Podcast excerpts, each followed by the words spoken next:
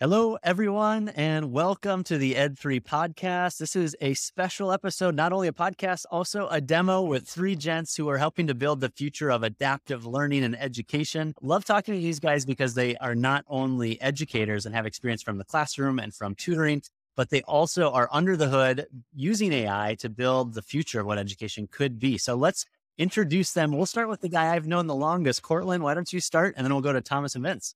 I'm Courtland, and I've spent 10 years in the classroom as an English and philosophy teacher and building academic programs and academic departments and using technology in the classroom.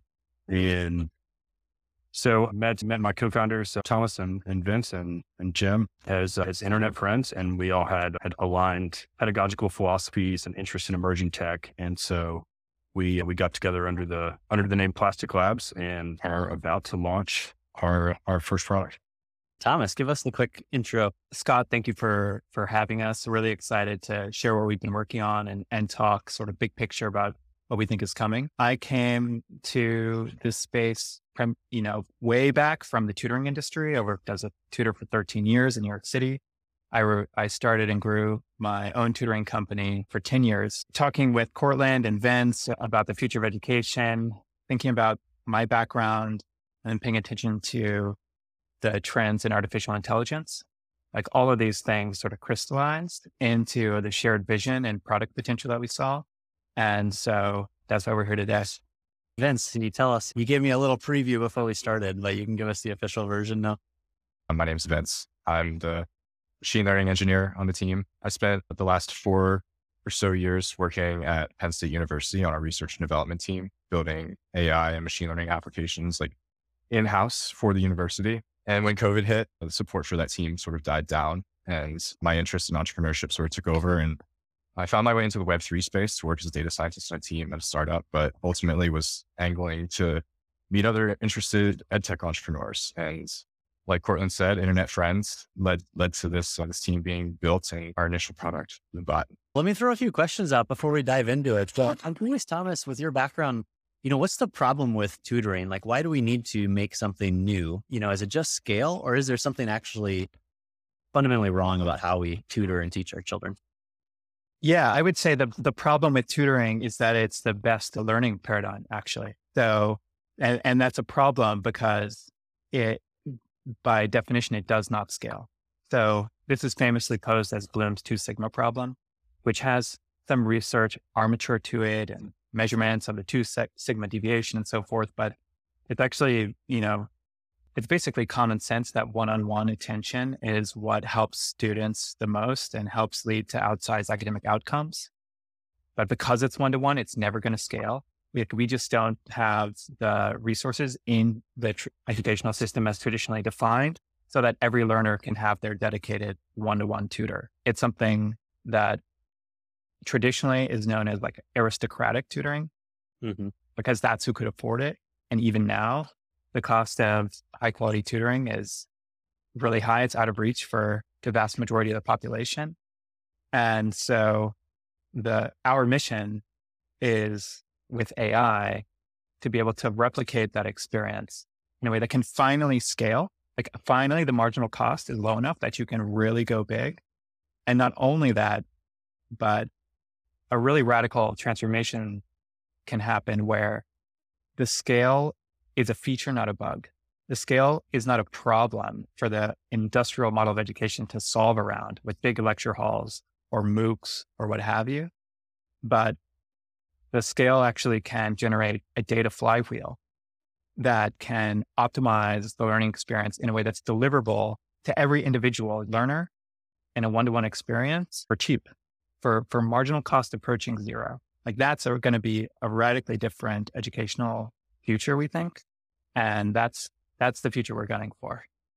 That's amazing. Well, Courtland, I know we've had some conversations and as a, a philosophy instructor, you've thought a lot about Aristotle.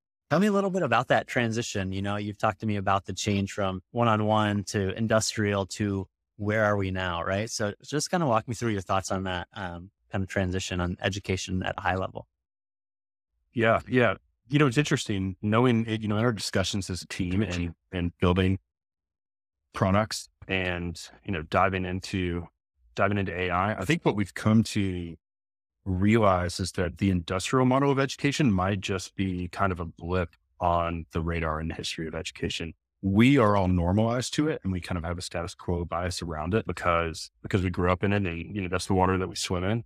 But but if you if you think historically, education's been going on for thousands of years, and for the vast majority of that, it was something like an Aristotelian tutoring model.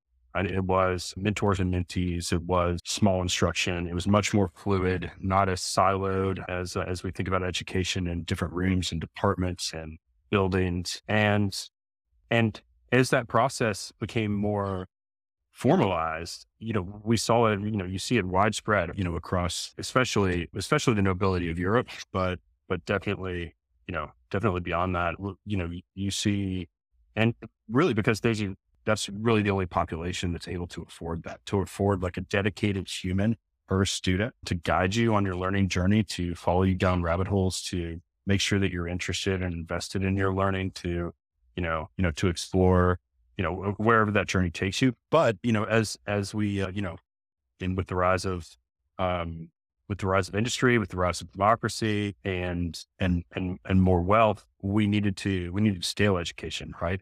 We needed to increase literacy. We needed to, you know, give everyone access to a basic education, not only so they could participate in the industrial economy, but so that we could have things like functioning democracies and institutions and, you know, all the things that we need for like the trappings of our society. The way that you do that, right, is that you, you know, you try to bundle a lot of what an, you know, an Aristotelian tutor would do into, you know, into institutions and into individual teachers that then serve you know, then serve greater populations, right?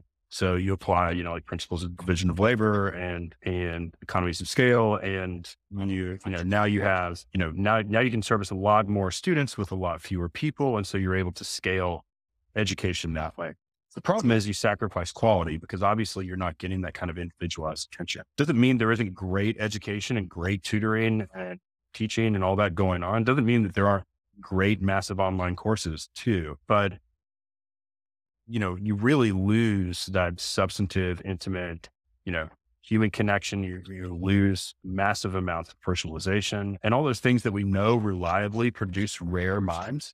And you trade that for, for a much more homogenized, homogenized format. And so if you think about it, that's only a few hundred years, right? In, in history. And, you know, what Thomas is talking about, finally being able to scale quality as well, you know, finally being able to return to an individualized model where you can have high quality instruction. And you know, in the beginning as a supplement to our current, you know, educational system, mm-hmm. that that's, that's a radical shift, right? We haven't seen that before.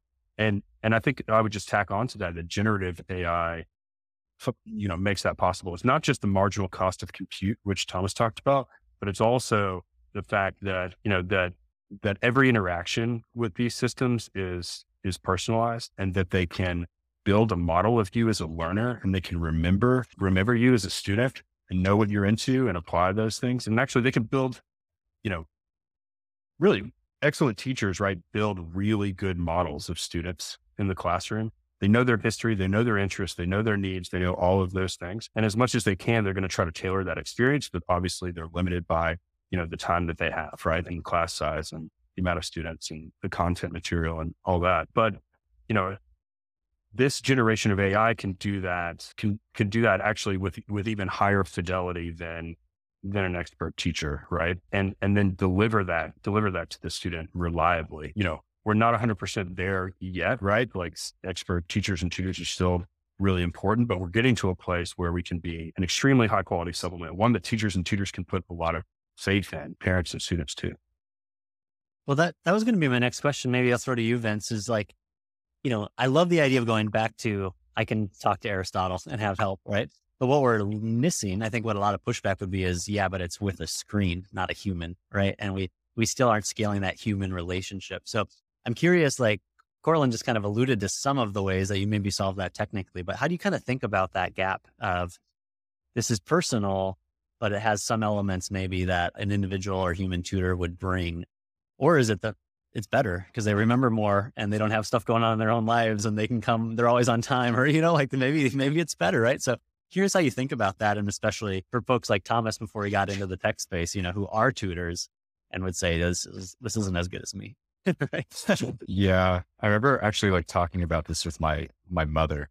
And she brought up a really good story that I had kind of forgotten about. It's like when we we like used to live in like the inner city of Pittsburgh and then we moved out to the suburbs. And like obviously like there were like much better schools out in the suburbs. And my mom was worried that we were all going to be like behind. And it turned out like me and my immediate, like closest youngest sister were fine. It was my, my youngest sister, who's about four years younger, that was like super behind and really like behind on math. And for like one summer, my mom brought her over to one of our teachers' houses and like dropped her off for an hour and they would study. And she reminded me that like my little sister liked it so much because this teacher had three beautiful golden retrievers and like she like had this positive association with like going over there and getting tutored and i was like yeah we we certainly can't compete with that right? So like play a different game. puppy is always a win right? Yeah yeah yeah and i think that's informed a lot of our like like strategic decision making around and, and like philosophy around like our go to so bloombot is built like around and for discord and Discord by nature is quite social and it sort of has its roots in, in gaming. And so when we think about things that are important to us, especially like when you think about how this gets distributed amongst students, you know, we don't want to have that association with like, oh, this is like a stuffy academic tool that my teachers are like making us use. It's like we're like much more interested in going the route of like it'd be cool if like Bloombot could make a reference to like a game you're playing that it knows just because you're a part of that server. Like it can make that leap to relate it to your content. You know, it makes it much more uh, personable, like enjoyable, social. You know, you're never going to be able to like give Bloombot the ability to like bring puppies over to your house, right? But you can do like the next best thing by by getting it to actually have some idea of what your true interests are, you know, outside the classroom. Yeah, no, that's great. That's great momentum here as we as we're going to look at the tool in just a sec. So Maybe last question I'll throw to you, Thomas, and then we'll we'll yeah. go into the demo with Courtland. Is you know, there's the the Matthew effect in ed tech, right? Where like as we come up with new technological advances, it actually helps people who already have access and already have means. And you know, tutors is probably a great example where like tutors work really well, and the people who can afford them are probably already doing pretty well, so they just get the disparity gets bigger. So I'm curious how you think about that with generative AI and with with with what you're building. How does how do you use it in a way that if it's not leveling the playing field, at least like positively benefits everyone in, in an equal way. And, and is that even possible? You know?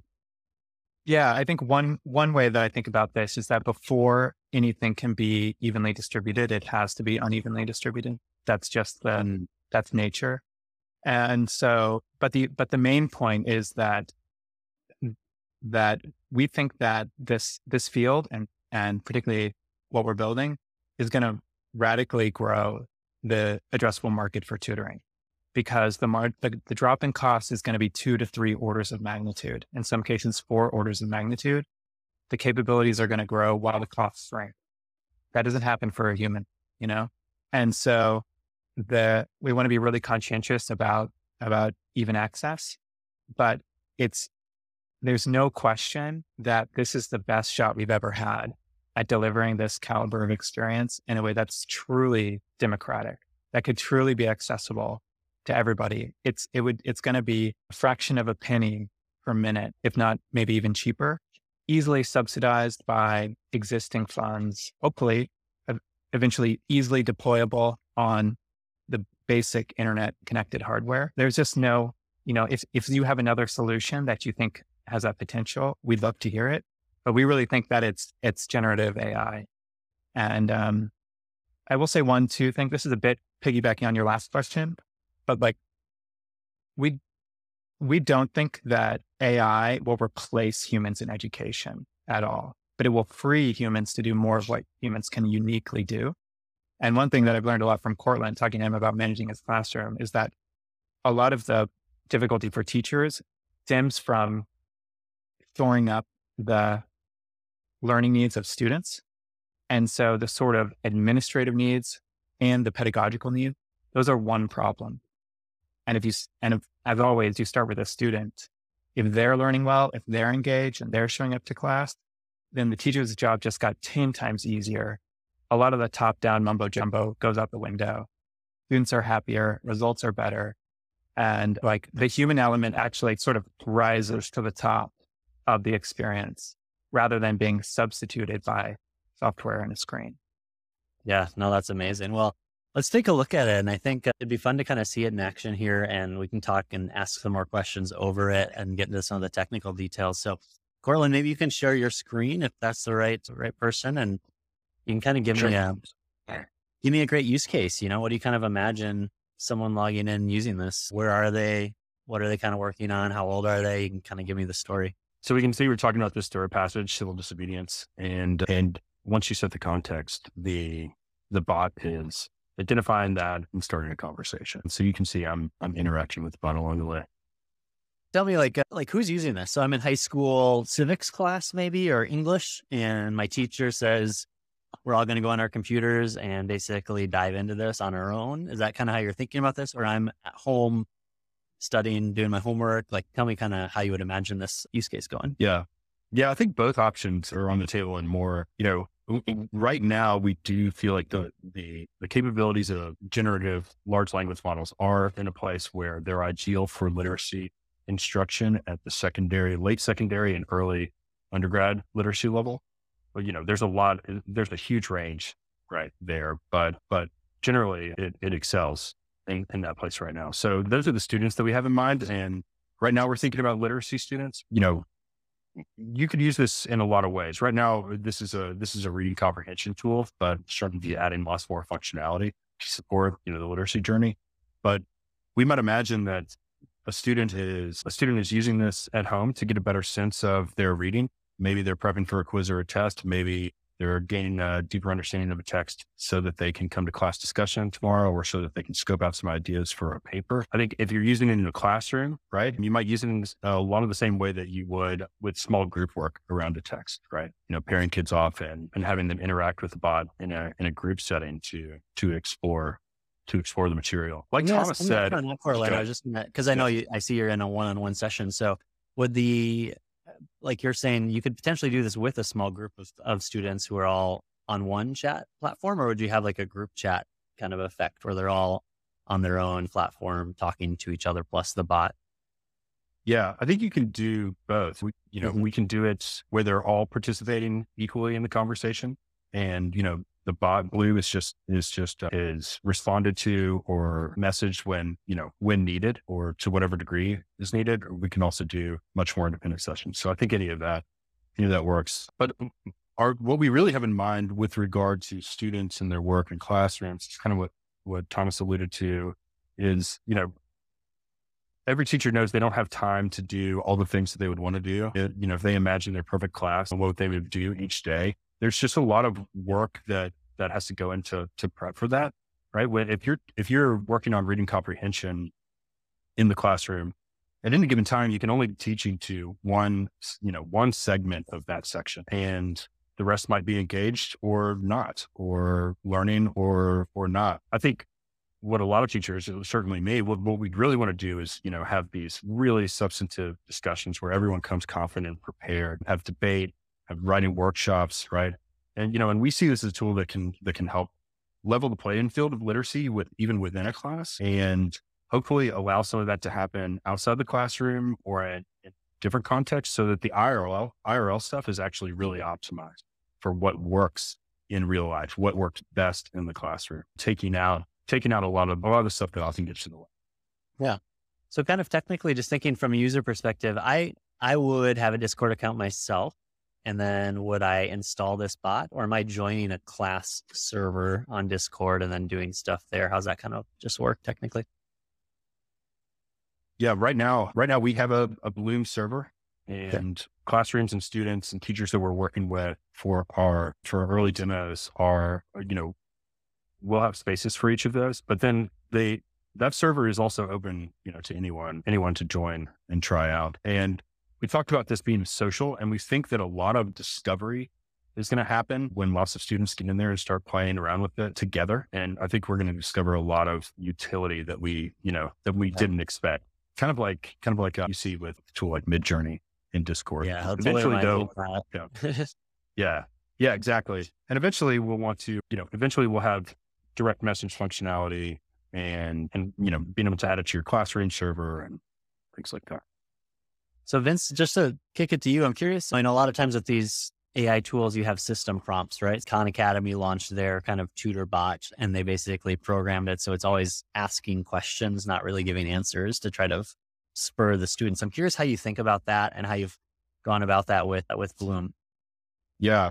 So we're taking that a couple steps further and it, it's sort of core to like how we're, how we're thinking differently. Courtland and Thomas have done a good job of sort of outlining how teachers are building these like meta cognitive models of their entire like every student in their classroom at any given time. And now we have the opportunity to sort of like scale that and in, and in turn, like the scale improves the quality, which engages this flywheel. So, and like most of the demos that we've seen so far are focused on this concept of steerability, which we kind of fundamentally like sit like aside, like adjacent to the way we think about it is more so like you can, if you can elicit this pedagogical behavior from these models, then that ultimately is going to help help the model be much more adaptive in these situations because you're you're not steering, you're eliciting. So when we think about it, we're the way the way it works now is it employs this technique of meta prompting. And and to be clear, like we're not we haven't even trained our own models yet. This is all sort of like just prompting techniques from using OpenAI's models. But the the idea with meta prompting is like oftentimes you want your models to perform some some task, but the space of tasks can be arbitrary and large. So you give it guidelines to sort of have it generate its own directions to follow. And that is the pedagogical reasoning. So these two wonderful co-founders of mine have spent countless hours with me iterating on the types of prompts that they want to, to inform the model to generate. And it will generate its own pedagogical reasoning and use that as direction to take to generate the tutoring response. And that has worked wonders for putting, for eliciting true pedagogical behavior that will satisfy these two guys' 20 plus years of combined experience. This is probably a good time to, to also talk about your question about the setting, whether it's group, whether it's server, whether it's a bot, whether it's DMs, because one thing that, that we, we're thinking long term with the approach that Vince described is that this bot develops an understanding of the individual student needs and it remembers those student needs and it can retain them and apply them across setting and across time. So if you get used to the bot, if you have a group chat with a bot and a good discussion, and then you're in a private setting, ultimately the like Bloom will remember what you needed to focus on in the class. And that's what will guide its interactions with you one on one. And then you, if you talk to Bloom the next day, it's going to remember what you learned yesterday. It has basically a rank ordered list of your needs for, for improvement.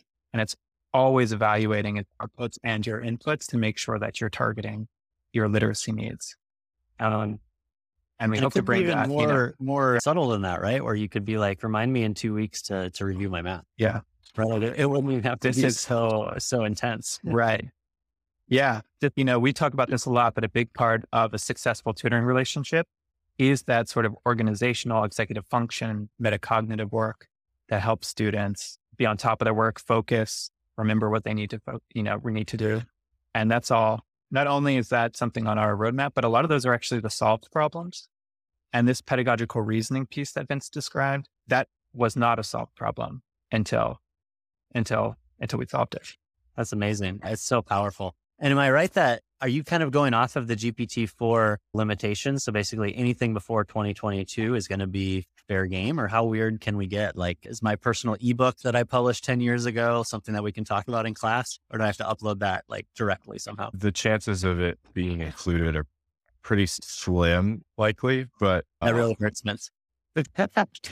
you never know. I mean, like they probably went to like far, far corners of the internet to build their data set. Very but, far. and you should certainly go in there and test it out, see if it recognizes. I paste in a passage without like any sort of like identifying information and see if it says, oh, wow, this is a wonderful passage from Scott Meyer. Yeah. So uh, in its current like prototype stage, right now it operates on you bringing your own text and it's limited in the amount of text you can, but those problems are like just engineering like lifts to be able to take in different type, like different lengths. You can get very creative on the back end with how you like ingest and and query across like large corpuses of, of text. So since the goal of the prototype was to demonstrate our ability to elicit true sound pedagogical reasoning. Like that's that's a, a bottleneck of the prototype. But there's been an incredible boom in software development around these large language model API endpoints. And one of those open source efforts that's been like instrumental in the construction of Bloombot is uh, this package called LangChain at LangChain AI on Twitter. They only started developing in like early November when GPT or ChatGPT came out, but they have since added so many different cap-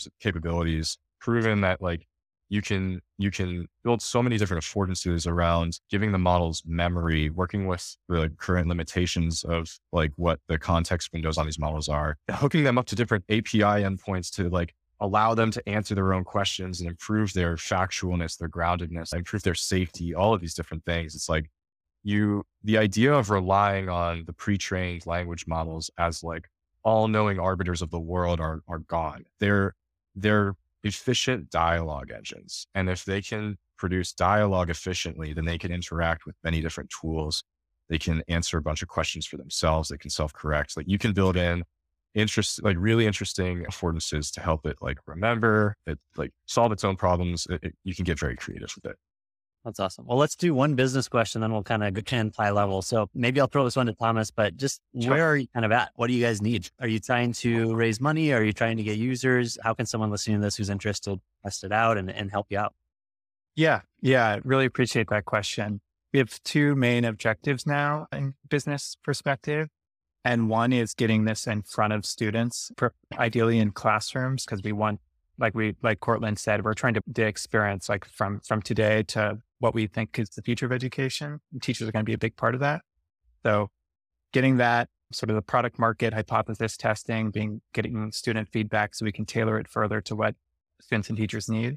And two is we are talking to investors for a pre-seed round. We're a very mission driven company. To your earlier question about making sure that this is a democratically accessible tool, like that's our North Star. And so we're going to be a little bit picky about who we let on our cap table because we're conscientious about the way the incentives play out. But we are having those conversations. So if there are pre-seed investors or angels who believe in that mission and, and are excited about what we're building, I'd absolutely love to talk to them. I'd love to hear your perspectives on what does education look like in sort of the next medium term if we think, you know, two to five years out, whether it's because of Bloom, other people in the space. I mean, it's moving so quickly that I think it's hard for educators to maybe wrap their mind around what their job looks like in the in the medium term. And I know Courtland, we've talked about, you know, maybe it's less being teacher and more being a coach, right? And so there's new skill development. But would be curious kind of where you see all of this playing out, both specifically with Bloom and then generally in the in the ecosystem. My hope would be that these tools are are are used as a supplement for all the constituencies involved right? And they can enhance the subjective learning experience or the subjective teaching experience or, you know, you know, even administrative experience of everybody involved in, you know, the entire educational landscape. There can be strong reactions to like new technologies and, and things moving, moving this fast, but hopefully we won't miss the opportunity because certainly there are problems that need to be solved. And certainly like these tools can be used in you know, idea in, in ways that aren't like pedagogically optimized. But it's our mission to, to provide a tool and a solution that, you know, that can grow in this way. That's my, my, my major hope because, and, and hopefully the downstream effect of that is that there's less, you know, maybe there's less obsession or anxiety or worry or stress around, around just results, you know, especially on you know, standardized assessment, that kind of thing. I mean, certainly those, those things still have a role to play, but if we could start focusing much more on student experience, student confidence, like, you know, if, if every student could could could have the confidence to know that they can learn anything whenever they want, then you know that's that, and I, I think it's possible in the near medium term, and that would be like a, a revolution in education. So many people, I think they go through school and they have like amazing teachers, and that that's sort of like an exception, like to the right. Rules. You remember they're so yeah, exactly. Yeah. yeah, you remember them, and like it's it's like everybody has those teachers. It's like I I'd love for this to create an opportunity for more teachers to become to, to like create those types of relationships and those impacts on on students because they've they've been freed of this like this this meta modeling that we're that we've been talking about. Thomas, last word. Anything to add about that? Yeah. Or anything I didn't ask you? Courtland, Courtland's comments really are clarifying for me right now is how much some of these tools are going to force the issue that the institutions have to adapt to the tools delivered to students, like ChatGPT, for example. And they're scared. But I think that's going to be a really wonderful thing because I think that the students, like the educational system generally hasn't been student centered for a really long time. And so between like excellent educational experiences that they can, uh, that they can access outside of the classroom for close to free between writing tools that allow them to generate crazy, wonderful without the a taskmaster telling them what to do and how to do it all the time. Not to mention just like the amount of information available that from internet from before. Like there's a there's an opportunity for students to take the reins of their learning in a big way and for the educational systems to have to adapt to cultivate that in a way that really centers them, including the teachers, all the administrators. I think that there's that there's that sort of student empowerment is really exciting uh, to think about and and to to hopefully play a, a, part in. Just tell me quick the website where people can go learn more and potentially get on the wait list. The best site is bloombot.ai. Perfect. Awesome. Awesome. And, well, uh, you'll, go ahead. You'll you'll see there. Get in the Discord. If you'll see it on the site. But that's uh, we'd love to have you. Well, that's the amazing part, right? I, I even think about that with Midjourney. Is like you can essentially bootstrap off someone else's infrastructure. Like you don't need the website and payments. And, you know, it's like, it's truly the promise maybe of Web3 that I know a lot of us have been in, which is the Lego blocks where we can interoperably build together. And I love seeing that you're doing this. And I'm sure other people will hopefully learn from this conversation and probably have questions and how they can add to what you're building too. So, well, I appreciate all you jumping on for this conversation. You can learn more at their website and we'll see you soon on the Ed3 podcast.